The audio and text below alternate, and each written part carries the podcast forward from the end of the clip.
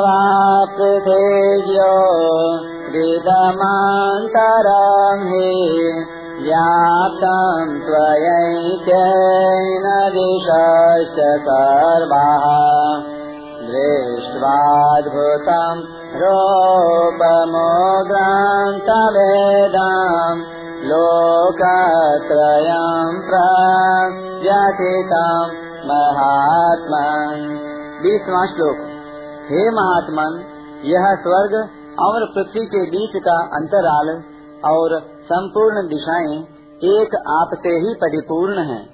आपके इस अद्भुत और उग्र रूप को देखकर तीनों लोक व्यथित हो रहे हैं, अर्थात व्याकुल हो रहे हैं। व्याख्या।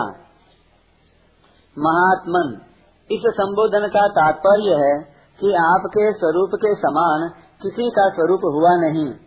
है नहीं, होगा नहीं और हो सकता भी नहीं। इसलिए आप महात्मा अर्थात महान स्वरूप वाले हैं। ज्ञावा द्यावा पृथिव्योरिदमंतरम ही व्याप्तम त्वयैकेन दिशश्च सर्वा। स्वर्ग और पृथ्वी के बीच में जितना अवकाश है पोलाहट है, वह सब पोलाहट आप से परिपूर्ण हो रही है। पूर्व, पश्चिम, उत्तर और दक्षिण। पूर्व, उत्तर के बीच में ईशान। उत्तर, पश्चिम के बीच में वायव्य। पश्चिम, दक्षिण के बीच में नैऋत्य। और दक्षिण, पूर्व के बीच में आग्नेय। तथा ऊपर और नीचे ये दसों दिशाएँ आपसे व्याप्त हैं। अर्थात, इन सब में आप ही आप विराजमान हैं। दृष्टवाद्भुतम रूपमुग्रम तवेदम लोकत्रयम् प्रव्यथितम् उन्नीसवें श्लोक में तथा बीसवें श्लोक के पूर्वार्ध में उग्र रूप का वर्णन करके, अब बीसवें श्लोक के उत्तरार्ध से बाईसवें श्लोक तक अर्जुन उग्र रूप के परिणाम का वर्णन करते हैं। आपके इस अद्भुत, विलक्षण, अलौकिक, आश्चर्यजनक, महान देदीप्यमान और भयंकर उग्र रूप को देखकर स्वर्ग, मृत्यु और पाताल लोक में रहने वाले सभी प्राणी व्यथित हो रहे हैं, भयभीत हो रहे हैं। यद्यपि इस श्लोक में स्वर्ग और पृथ्वी की ही बात आई है दियावा पृथ्वी हो तथापि अर्जुन द्वारा लोकत्रयम कहने के अनुसार यहाँ पाताल भी ले सकते हैं, कारण कि अर्जुन की दृष्टि भगवान के शरीर के किसी एक देश में जा रही है, और वहाँ अर्जुन को जो दिख रहा है, वह दृश्य कभी पाताल का है कभी मृत्यु लोक का है और कभी स्वर्ग का है। इस तरह अर्जुन की दृष्टि के सामने सब दृश्य बिना क्रम के आ रहे हैं। अर्जुन ने स्वर्ग से पाताल तक तथा पाताल से स्वर्ग तक क्रम पूर्वक विश्व रूप को देखा हो, ऐसी बात नहीं है। अर्जुन भगवान की दी हुई दिव्य दृष्टि से स्वर्ग, भूमंडल, पाताल आदि सबको एक साथ देख रहे हैं। और जैसे देख रहे हैं, वैसे ही बोल रहे हैं।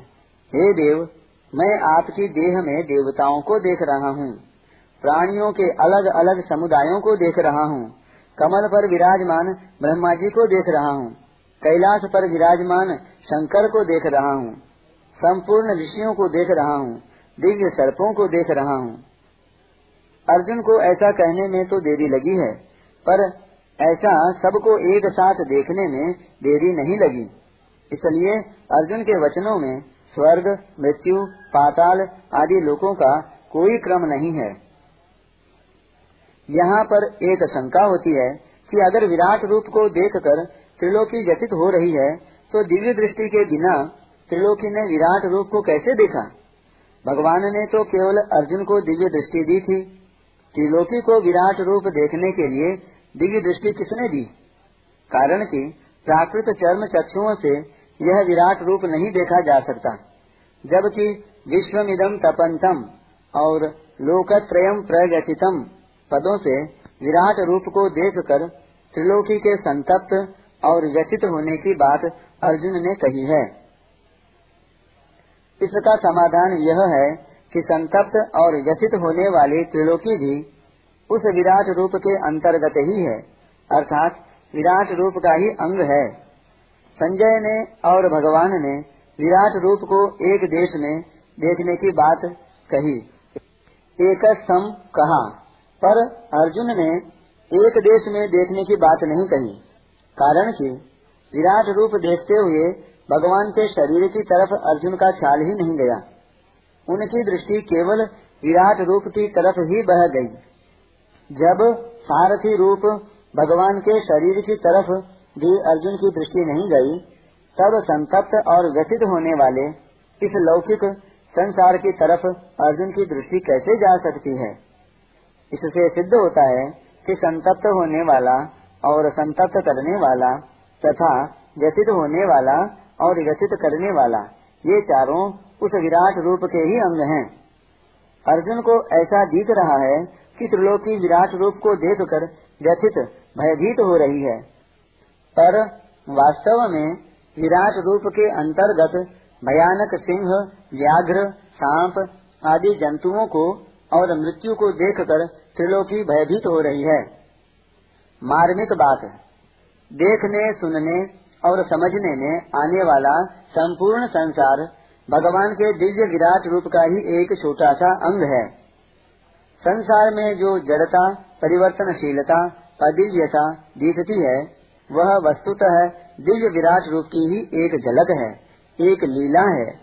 विराट रूप की जो दिव्यता है, उसकी तो स्वतंत्र सत्ता है, पर संसार की जो अदिव्यता है, उसकी स्वतंत्र सत्ता नहीं है। अर्जुन को तो दिव्य दृष्टि से भगवान का विराट रूप दिखा, पर भक्तों को भाव दृष्टि से यह संसार भगवत स्वरूप दिखता है। वासुदेव सर्वम। तात्पर्य है कि जैसे बचपन में बालक का कंकड़ पत्थरों में जो भाव रहता है, वैसा भाव बड़े होने पर नहीं रहता। बड़े होने पर कंकड़ पत्थर उसे आकृष्ट नहीं करते। ऐसे ही भोग दृष्टि रहने पर संसार में जो भाव रहता है, वह भाव भोग दृष्टि के मिटने पर नहीं रहता। जिनकी भोग दृष्टि होती है, उनको तो संसार सत्य दिखता है, पर जिनकी भोग दृष्टि नहीं है, ऐसे महापुरुषों को संसार भगवत स्वरूप ही देखता है।